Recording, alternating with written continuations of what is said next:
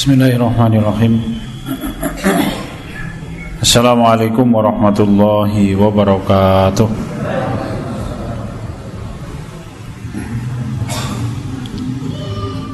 Alhamdulillahi Rabbil Alameen.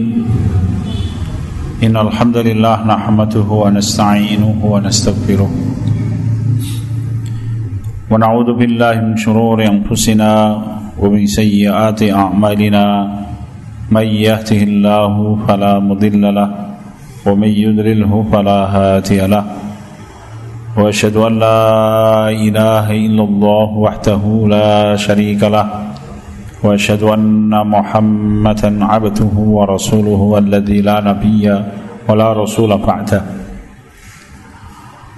اللهم صل على محمد وعلى آل محمد كما صليت على إبراهيم وعلى آل إبراهيم وبارك على محمد وعلى آل محمد كما باركت على إبراهيم وعلى آل إبراهيم إنك حميد مجيد. أعوذ بالله من الشيطان الرجيم. يا أيها الذين آمنوا اتقوا الله حق تقاته ولا تموتن إلا وأنتم مسلمون. ويا أيها الذين آمنوا اتقوا الله وقولوا قولا سديدا يصلح لكم أعمالكم ويغفر لكم ذنوبكم ومن يطع الله ورسوله فقد فاز فوزا عظيما. Alhamdulillahi Rabbil Alamin. Hadirin sekalian, bapak-bapak, ibu-ibu, rekan-rekan sekalian yang dirahmati Allah Subhanahu wa taala, segala puji bagi Allah Subhanahu wa taala. Yang pertama saya wasiatkan untuk diri saya dan hadirin sekalian, marilah kita bertakwa kepada Allah Subhanahu wa taala dengan sebenar-benar takwa. Mari kita taati Allah dan bersabar di dalam mentaati Allah, karena ketaatan kita kepada Allah adalah jalan keluar seluruh masalah dunia dan seluruh masalah akhirat kita. Seseorang yang merasakan beratnya urusan kehidupan dunia ini, maka cara menyelesaikannya adalah taat, bertakwa kepada Allah Subhanahu wa taala. May yattaqillaha yaj'al lahu makhraja. Siapapun orang yang bertakwa kepada Allah, Allah ciptakan jalan keluar seluruh masalahnya apapun, ya. Meskipun memang kadangkala jalan keluar itu segera dibuka oleh Allah, ada yang ditunda.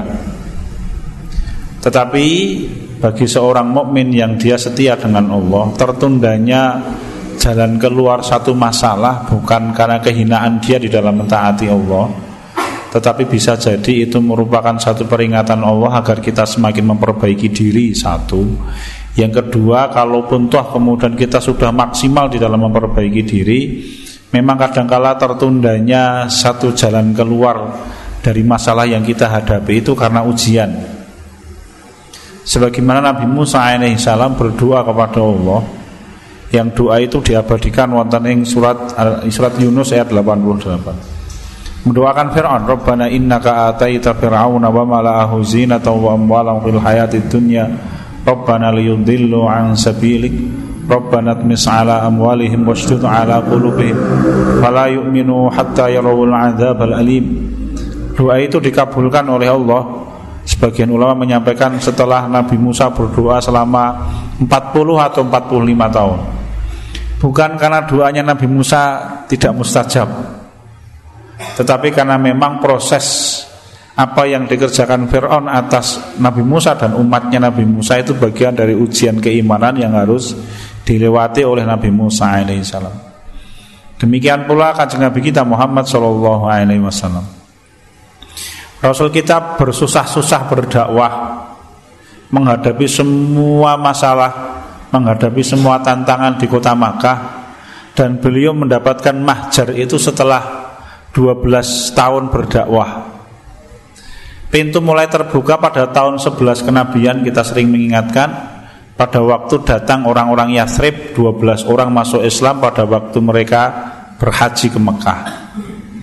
Tahun dua belas kenabian sebelumnya, begitu orang-orang Yatsrib pulang, maka Rasul kita mengutus tim da'i beliau, yaitu Musab bin Umair radhiyallahu anhu dan Abdulloh bin Ummi Maktoom radhiyallahu anhu. Dan selama satu tahun tanggapannya luar biasa. Ada tujuh puluh dua orang yang masuk Islam satu tahun kemudian peristiwa Baiatul Aqabah yang kedua, tahun ke dua belas kenabian. J. Dan Rasul kita mulai menyadari bahwa itulah negeri yang dijanjikan oleh Allah Ta'ala. Maka tahun ke tiga belas kenabian Kanjeng Nabi kita Muhammad shallallahu alaihi wasallam hijrah dari Makkah menuju Madinah. Dan waktu itu ya dari tujuh puluh dua orang ini selama satu tahun itu setiap pintu rumah di kota Madinah pasti paling tidak ada satu orang yang masuk Islam. Baru itu didapatkan oleh Nabi kita Muhammad shallallahu alaihi wasallam kapan? Ya kira-kira dua belas atau tiga belas tahun perjuangan beliau di dalam berdakwah. Tetapi cukup menarik loh bapak-bapak dan rekan-rekan sekalian, sahabat Salman al Farisi radhiyallahu anhu. Sahabat Salman al Farisi radhiyallahu anhu itu menunggu kedatangan Nabi kita Muhammad shallallahu alaihi wasallam kira-kira itu satu tahun di kota Madinah. Salman al Farisi tahu bahwa kota itu yang menjadi hijrahnya Kanjeng Nabi kita Muhammad shallallahu alaihi wasallam. Ya, jadi hijrahnya Rasul itu didahului terlebih dahulu oleh Salman, yang Salman tahu bahwa kota ini kota tujuan Kanjeng Nabi kita Muhammad shallallahu alaihi wasallam. Kenapa begitu? Karena di dalam kitab sucinya orang-orang ahlul kitab disebutkan tempat hijrahnya Rasul kita Muhammad shallallahu alaihi wasallam. Ciri-cirinya, tempatnya seperti apa, sehingga Salman al-Farisi tahu persis bahwa kota itu yang dimaksud. Ya. Orang-orang Bani Quraizhah sebelum kedatangan Nabi kita itu punya seorang tokoh tua namanya Ibnul Hayyaban. Siapa Ibnul Hayyaban ini? Seorang abid ahlul kitab yang pindah dari Syam menuju Madinah. Usianya sudah lanjut, sudah sepuh, orangnya soleh. Disebutkan oleh Imam Ibn Qasir di dalam tarikhnya bahwa orang-orang Bani Quraizhah itu menceritakan Ibnul Hayyaban itu setiap hari sholat satu hari lima kali, seperti sholatnya kaum muslimin. Solehnya Ibnul Hayyaban ini sehingga kalau Bani Quraizhah lama tidak turun hujan, maka minta kepada Ibnul Hayyaban agar berdoa bersama mereka. Dan nanti Ibnul Hayyaban itu kalau orang-orang Yahudi Bani Quraizhah akan berdoa disyaratkan harus bersedekah. Sedekahnya sebesar satu sok, persis seperti jumlah zakatnya kaum muslimin. Setelah bertahun-tahun tinggal, menjelang wafatnya Ibnul Hayyaban bertanya kepada orang-orang Bani Quraizhah, tahukah kalian kenapa aku meninggalkan negeriku yang subur, negeri yang penuh dengan tumbuhan dan ternak, menuju tempat kalian yang kering kerontang seperti ini? Tahukah kalian kenapa? Maka Bani Quraizhah menjawab, kami tidak tahu, Anda yang lebih tahu urusan Anda. Maka Ibnul Hayyaban menyampaikan, ketahuilah aku pindah ke negeri kalian ini karena aku berharap bertemu dengan Nabi yang paling akhir. Karena negeri kalian ini adalah negeri tempat hijrahnya Nabi terakhir itu. Tunggulah waktunya, tidak akan lama lagi dia pasti datang. Waktu itu ada seorang anak kecil yang duduk di hadapannya Ibnul Hayyaban.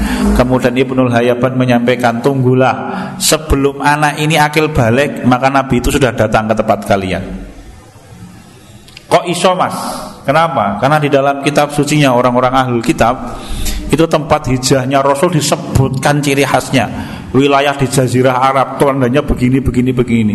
Mereka tahu, tapi kenapa Nabi kita tidak diberitahu oleh Allah Subhanahu wa Ta'ala? Nggih.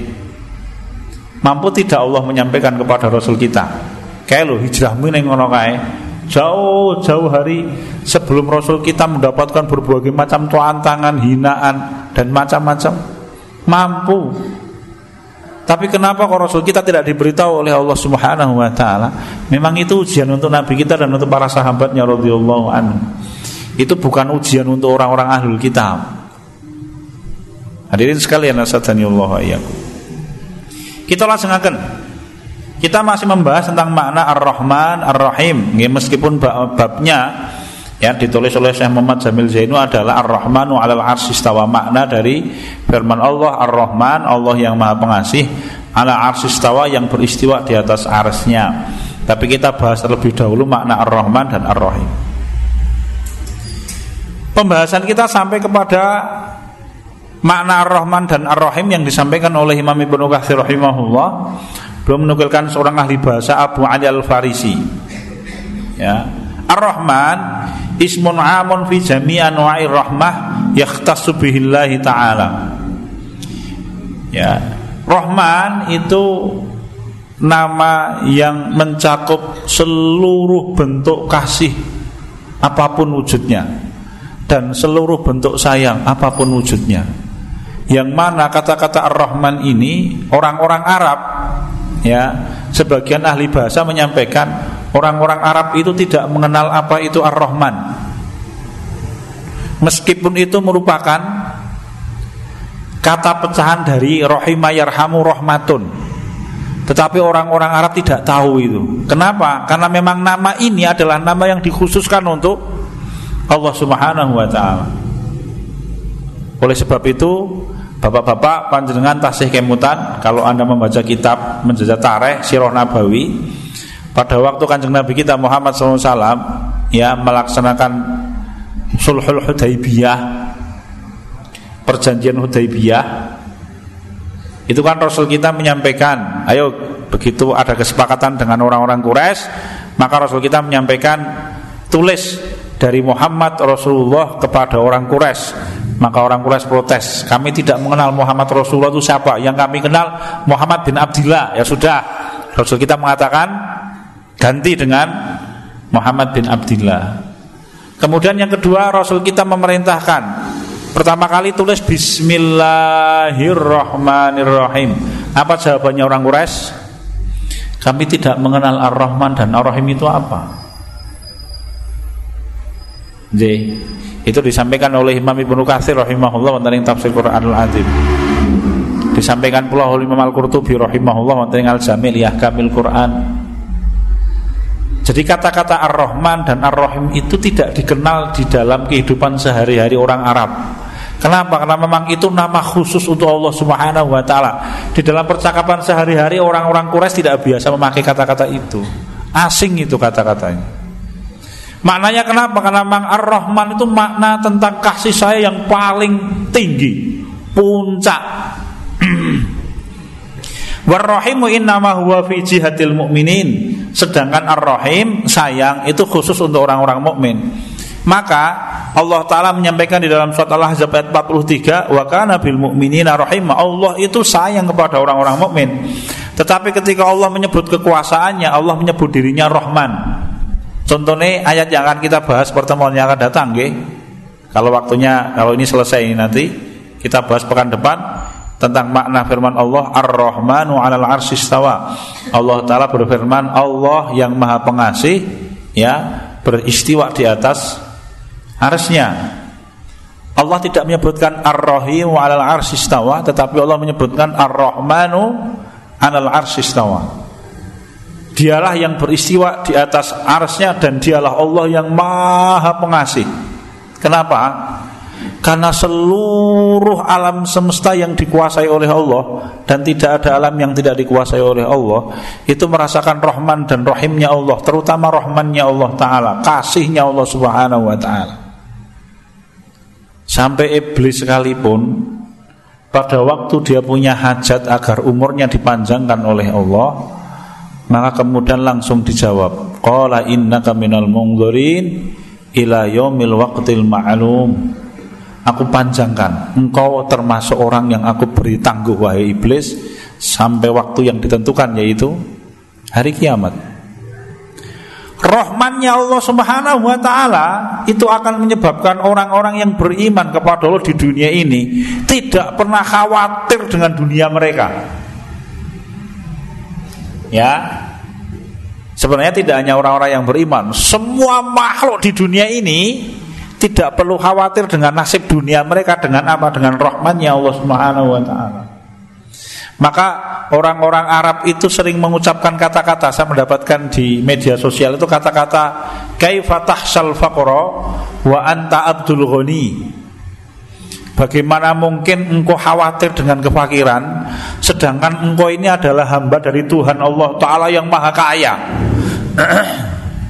Maka Allah Ta'ala menyebutkan innalladzina qalu rabbunallahu tsumastaqamu tatanazzalu alaihimul malaikatu alla takhafu wa la tahzanu wa basyiru bil jannati allati kuntum tu'adun. Orang yang beriman kepada Allah, taat patuh kepada Allah, kemudian dia istiqomah, maka malaikat akan turun menemui orang-orang itu dan mengatakan Allah takhofu, janganlah kalian merasa takut. Dengan apa?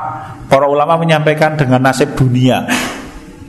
Wala tahzanu, dan janganlah kalian bersedih dengan apa? Dengan nasib akhirat. Kenapa begitu? Karena orang yang beriman itu menentramkan hati mereka di dunia dengan rahmannya Allah, dan orang-orang yang beriman itu menyelamatkan diri mereka dari siksanya Allah dengan rahimnya Allah Subhanahu wa ta'ala. Wa kana bil mu'minina rahimah, dan Allah memberikan jaminan, dan Allah sayang kepada orang-orang mukmin. Ya, kasih sayangnya Allah kepada orang-orang mukmin apa itu?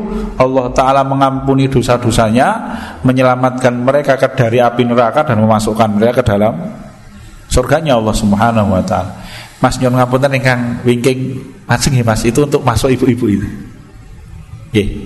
Nyon ngapunten nggih untuk keluar masuk. Ini hadirin sekalian nasadhanillah wa iyyakum. Saya mendapatkan gambar nek tak goleki ketemu Mas Meng iki ndak digoleki. Sudah dapat gambar di media sosial cukup menarik ya. Ada seorang pedagang di Afrika, nek saya memahami nek rawong Sudan ya wong Somalia. Dia menuliskan, "Kaifa akhaful faqra wa ana Abdul Ghani." Nggih. Orang yang tergantung dengan rahmannya Allah, bagaimana mungkin aku khawatir akan kefakiran, sedangkan aku adalah hambanya Allah Ta'ala yang maha kaya. Ya, jadi orang itu menjamin kasih sayang Allah kepada mereka di dunia ini, terutama orang-orang yang beriman, dengan sifatnya apa? Dengan sifat rahmannya Allah Ta'ala. Rahman dan rahimnya Allah ini sifat yang paling dominan di dalam penguasaan Allah atas alam semesta ini. Maka Imam Ibnul Qayyim al-Jawziyah ketika menafsirkan Fathul Fatihah, Alhamdulillahi Rabbil Alameen, segala puji bagi Allah yang menguasai alam semesta. Kemudian Ar-Rahman Ar-Rahim, ya, kemudian Allah menyebut dirinya Ar-Rahman dan Ar-Rahim. Kenapa itu? Kalau Imam Ibnul Qayyim al-Jawziyah rahimahullah menyampaikan, ya, segala puji bagi Allah yang menguasai alam semesta ini dengan kasih sayangnya, yang mengatur alam semesta ini dengan kasih sayangnya. Jadi Allah mengatur dunia ini dengan kasihnya Allah. Maka semua hajat, jangankan manusia, ya, semua binatang itu dijamin oleh Allah Ta'ala. Allah Ta'ala menyampaikan, wa ma min dabbatin fil ardi illa 'ala Allahi rizquha wa ya'lamu mustaqarraha wa mustauta'aha. Wa ma min dabbatin fil ardi illa 'ala Allahi rizquha. Tidak ada binatang melata di dunia ini kecuali Allah yang menjamin rezekinya. Ya. Di dalam hadis yang lain, Rasul kita Muhammad shallallahu alaihi wasallam menyampaikan bahwa Allah membagi kasihnya Allah di dunia ini seratus bagian. Satu bagian Allah berikan kepada seluruh makhluk di dunia ini, sehingga seekor singa itu ketika berjalan di antara tubuh anak-anaknya yang masih kecil, dia berhati-hati agar tidak menginjak tubuh anaknya yang masih kecil. Sedangkan sembilan puluh sembilan kasih dan sayangnya Allah itu Allah tunda dan Allah berikan khusus kepada orang-orang yang beriman di hari kiamat kelak. Jadi Allah mengatur dunia itu dengan kasih sayangnya Allah. Apa yang kita bisa lihat? Satu, Allah Ta'ala itu memberikan kepada manusia tangguh. Jadi kalau ada orang yang berbuat dosa, itu tidak serta-merta dihukum oleh Allah, pro langsung itu Mas. Ya, karena kalau misalkan Allah tidak memberikan kita tangguh, maka tidak akan ada makhluk yang bisa hidup di dunia ini. Allah menyampaikan, walau yu'akhidullahu nasa bima kasabu ma taraka ala dhahriha min daba. Kalau misalkan Allah segera menghukum manusia atas kesalahan mereka karena dosa yang mereka kerjakan, Allah tidak akan membiarkan satu makhluk hidup di muka bumi ini. Tidak akan tersisa. Ya hadirin sekalian, punika ingkang sepindah. Jadi kasih sayangnya Allah itu, Allah tidak serta-merta menghukum, sehingga kalau ada orang yang bermaksiat kepada Allah berpuluh-puluh tahun dia tidak dihukum secara fisik, itu bukan karena kehebatan orang itu, juga bukan karena sucinya dia dari kesalahan, tetapi Allah memberikan tangguh. Jadi, memberikan tangguh. Umatnya Nabi Nuh yang terkenal paling keras mendustakan dakwah, sampai Allah mensifati umatnya Nabi Nuh itu dengan umat pendusta, karena didakwai sangat atau seket tahun itu yang masuk Islam hanya tujuh puluh orang, setiap seratus tahun kurang dari sepuluh orang yang masuk Islam. Islamnya Nabi Nuh, tapi oleh Allah diberi waktu sampai berapa? sembilan ratus lima puluh tahun. Setelah sembilan ratus lima puluh tahun mereka tidak mau berubah dengan peringatan, baru dihukum oleh Allah Subhanahu wa taala. Namrud itu diberi tangguh oleh Allah Subhanahu wa taala kekuasaan sampai berapa? Sampai empat ratus tahun. Ini Imam Ibn Qasir menyampaikan pendapat yang paling kuat itu petang petang ratus tahun hadirin.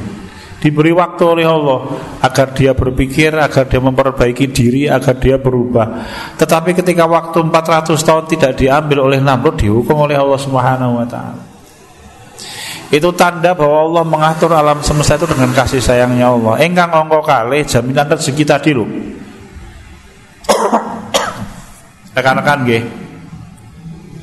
Jadi Allah itu menjamin rezeki seluruh makhluk di alam semesta ini. Binatang sekalipun dijamin oleh Allah Subhanahu wa taala. Meskipun kemudian dalam urusan rezeki ini dilebihkan dan dikurangkan itu dengan kehendak dan kebijaksanaan Allah. Wallahu fadhala ba'dakum 'ala ba'din fil rizq, dan Allah itu dengan kebijaksanaannya melebihkan sebagian orang dengan sebagian yang lain dalam urusan rezeki. Memang itu kebijaksanaan Allah. Ya, itu kebijaksanaan Allah. Salah sawijining dinten para sahabat radhiyallahu anhum, orang-orang yang tidak punya harta, mengadu kepada Rasul kita Muhammad sallallahu alaihi wasallam, ya Rasulullah, zahaba ahlud dusur bil khair wa na'imin muqim, atau kama qala, ya Rasulullah, orang-orang kaya itu mereka bisa meninggalkan dunia dengan penuh nikmat yang kekal abadi kebaikannya. Maka kemudian Rasul kita bertanya, lah kenapa? Kenapa kok kalian mengucapkan kata-kata itu? Maka para sahabat yang tidak punya harta ini matur kepada Rasul, ya Rasulullah, mereka punya kelebihan dibanding kami. Yusalluna kama nusalli wa yasumuna kama nasumu wa yatasaddaquna wa la natasaddaqu. Para sahabat matur kepada Rasulullah kama qala, ya Rasulullah, mereka itu sholat sebagaimana kami sholat, kemudian mereka berpuasa sebagaimana kami berpuasa, tetapi mereka bisa bersedekah sedangkan kami tidak bisa bersedekah.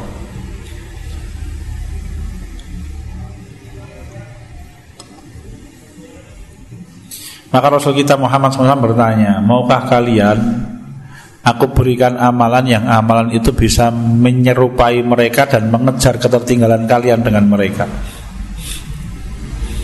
Maka Rasul kita memerintahkan para sahabat itu berzikir subhanallah tiga puluh tiga kali setelah sholat, alhamdulillah tiga puluh tiga kali setelah sholat, kemudian Allah Akbar tiga puluh tiga kali. Dikerjakan oleh para sahabat yang tidak punya ini. Rupanya sahabat-sahabat yang sugih-sugih ya reti akhirnya mas, kalian dikir kok suwe masopo ya dicedhaki dirungok-rungokke. Akhirnya orang-orang yang kaya raya ini tahu para sahabat yang kaya. Kemudian amal mereka, ya, amalnya orang-orang miskin diketahui oleh orang-orang kaya, kemudian mereka menambah amal mereka itu. Nah, kemudian para sahabat yang tidak punya harta ini menghadap kembali kepada Rasul, ya Rasulullah, amal kami diketahui oleh mereka, apa yang harus saya kerjakan sekarang ya Rasul? Maka Rasul kita Muhammad mengingatkan, harta itu, apa kata beliau? Dzalika fadlullahi yu'tihi may yasha.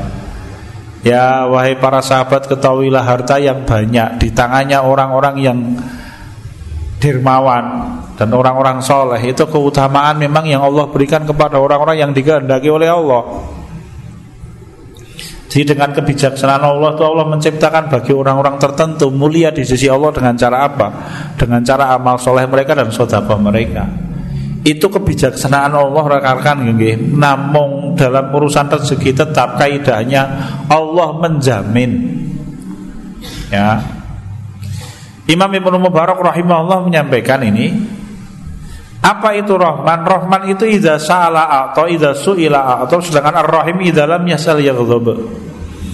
Al-Imam Abdullah bin Mubarak rahimahullah itu menyampaikan bahwa Allah yang Maha Pengasih itu maknanya kalau Allah diminta oleh siapapun diberi. Termasuk orang yang paling ingkar kepada Allah selama itu hajat dunia loh nggih. Selama itu hajat dunia, karena kalau hajat akhirat hanya Allah berikan kepada orang-orang yang beriman kepada Allah. Ya, kalau selama hajat dunia diberi oleh Allah, sapa wae wis. Jadi Anda tidak perlu gumun kalau ada seorang manusia yang tidak pernah beribadah kemudian dia mendapatkan rezeki dunia yang banyak. Memang itu kehendak Allah Ta'ala untuk seseorang. Nggih.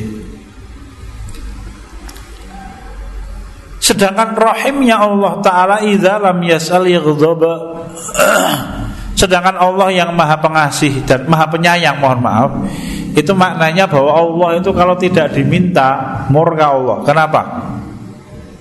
Karena berarti orang itu sombong, dia tidak mau tunduk dan tidak mau beriman kepada Allah. Rasul kita Muhammad shallallahu alaihi wasallam menyampaikan maqalah man lam yas'alillah yaghdhab alaihi. Siapapun orang yang tidak meminta kepada Allah, Allah murka kepada orang itu. Dan Allah sangat suka dengan orang yang mana setiap kali dia punya hajat dia mintanya hanya kepada Allah. Jadi, itulah sifat afaf yang sering kita ingatkan, sifat yang sangat disukai oleh Allah, sehingga Rasul kita memerintahkan kita untuk sering mendoakan Allahumma inni as'alukal huda wat tuqa wal afafa wal ghina. Wahai Allah, berikanlah aku petunjuk, ketakwaan, kemudian afaf, kemudian kaya. Afaf itu maknanya dua. Satu, terhindar dari perbuatan zina, menjaga kehormatan. Yang kedua, tidak mudah meminta-minta kepada orang.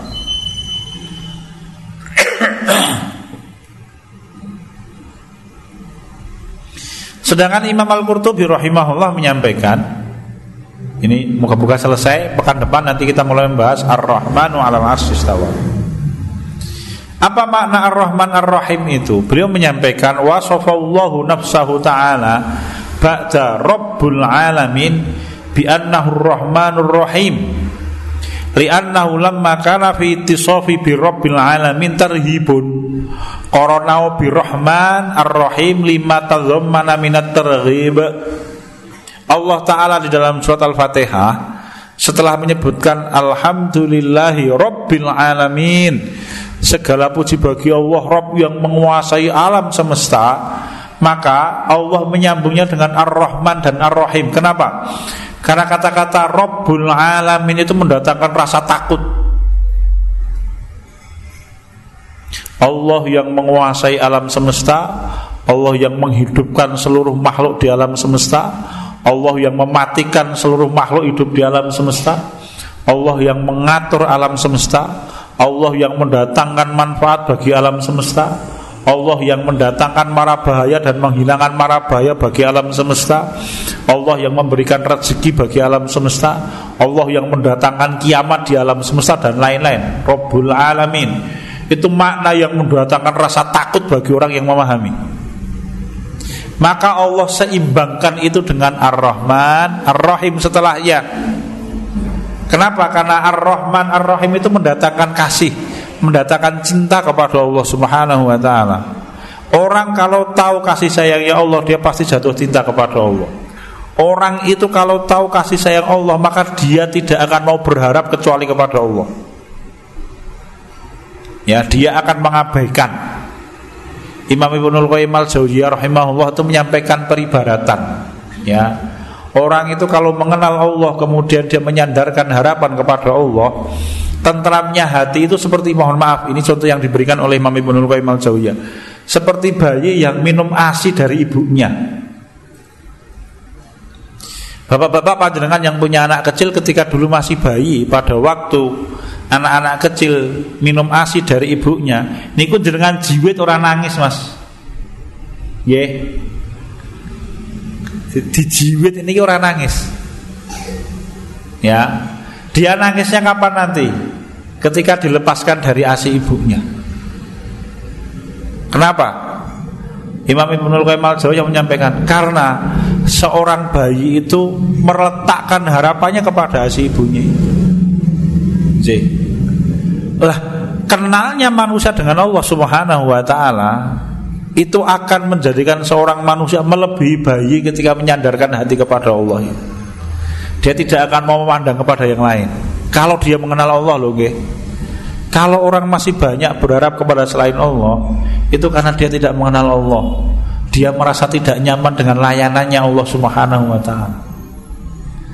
Dan itu tanda penyakit hati, hadirin sekalian. Jadi Jadi Rahman dan Rahimnya Allah, kasih dan sayangnya Allah itu mendatangkan cinta betul kepada Allah. Dan tidak ada layanan melebihi indahnya layanan Allah Subhanahu wa Ta'ala. Saestu loh, Mas. Dunia ini Allah ciptakan penuh dengan masalah, nggih. Apa saja. Karena memang dunia itu tempat ujian. Jadi Allah ciptakan dunia itu penuh dengan masalah. Lalu orang-orang yang beriman itu Allah bimbing untuk menghadapi masalah dan menyelesaikan masalahnya satu persatu dengan cara yang paling memuaskan hati manusia. Ya, apa saja, Mas. Itu pun ketika Allah Ta'ala membimbing seseorang untuk bisa menghadapi hidup, Allah memberikan pahala kepada orang itu. Tidak main-main toh, Mas. Wis ditulung, dibantu, diarahke, dilayani, diberi ganjaran lagi. Ya, siapa ini? Ya Tuhan kita Allah Subhanahu wa Ta'ala. Eman-eman, maka dari itu rekan-rekan sekalian, ketika ada orang yang tidak mengenal Allah, ya, liya jama'a fi sifatihi bainar ruhbati minhu warroghbati fi, agar terkumpul di dalam manusia itu rasa takut kepada Allah dan rasa cinta kepada Allah. Kalau ini nanti digabungkan namanya khosyah, ya, rasa takut kepada Allah Ta'ala yang diri dengan kasih dan cinta kepada Allah Subhanahu wa Ta'ala, cinta kepada Allah, mohon maaf, itu namanya khosyah. Dan Allah Ta'ala menyampaikan, innama yakhsyallaha min ibadihil ulama, sesungguhnya orang-orang yang khosyah kepada Allah adalah hamba-hamba Allah yang alim, ya. Serupa dengan firman Allah Subhanahu wa Ta'ala sebutkan dalam surat Al-Hijr ayat empat puluh sembilan lima puluh. Allah Ta'ala menyampaikan, sudah ada sembilan.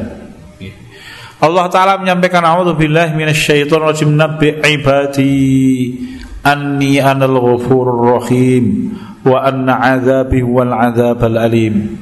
Allah di dalam dua ayat ini menggabungkan, Allah mengajak manusia untuk cinta kepada Allah, tapi di sisi lain Allah mengingatkan agar manusia takut kepada hukuman Allah Ta'ala. Nabi ibadi, wahai Muhammad, habarkan kepada hamba-hambaku, anni anal ghafurur rahim, sungguh aku adalah penguasa alam semesta yang maha pengampun dan maha penyayang. Bagi orang-orang yang beriman loh ini, nggih, bagi orang-orang yang beriman, karena ampunan Allah Allah berikan kepada orang-orang yang beriman, sayangnya Allah Allah berikan kepada orang-orang yang beriman. Tidak usah khawatir. Tetapi Allah mengingatkan, wa anna 'adzabi huwal 'adzabul alim, dan ingatlah sesungguhnya siksaku siksa yang sangat pedih. Kenapa hadirin? Karena kalau ada orang yang hanya cinta kepada Allah tetapi tidak takut dengan siksaan Allah, itu akan menjadi orang zindik. Orang zindik itu orang yang beribadah kepada Allah sak penae dhewe meskipun itu melanggar larangan. Orang zindik itu contohnya orang yang takor dengan Allah, caranya berzina, kawin kontrak mas. Nama lainnya mut'ah. Semakin sering mut'ah, ganjarannya semakin gede. Kata mereka, wow, rusak dunia ini kalau itu dibiarkan. Ya, maka orang seperti terlaknat. Demikian pula orang yang beribadah kepada Allah hanya takut kepada Allah tanpa harapan kasih dan sayang Allah, yaitu nanti wataknya seperti orang Khawarij. Ya, sampai dia mengkafirkan pelaku dosa-dosa besar. Kenapa? Saking takutnya kepada Allah sehingga ngawur dan dilaknat oleh Allah Subhanahu wa taala hadirin. Ya, dilaknat. Ming goro-goro ngrokok dipateni yo hadirin, mboten tenanan kuwi. Saya tidak bohong. Eh lah kok sing maten itu ngerokok atau tulisan wonge? Betulan itu, nggih. Oh bersumpah wallahi mas tenanan kuwi kedadiane. An rusak kayak gitu hadirin. Kenapa? Karena dia hanya beribadah kepada Allah dengan modal rasa takut kepada Allah tanpa punya harapan kepada Allah Subhanahu wa taala. Bagaimana dengan kita ahlus sunnah wal jamaah nang tengah-tengah?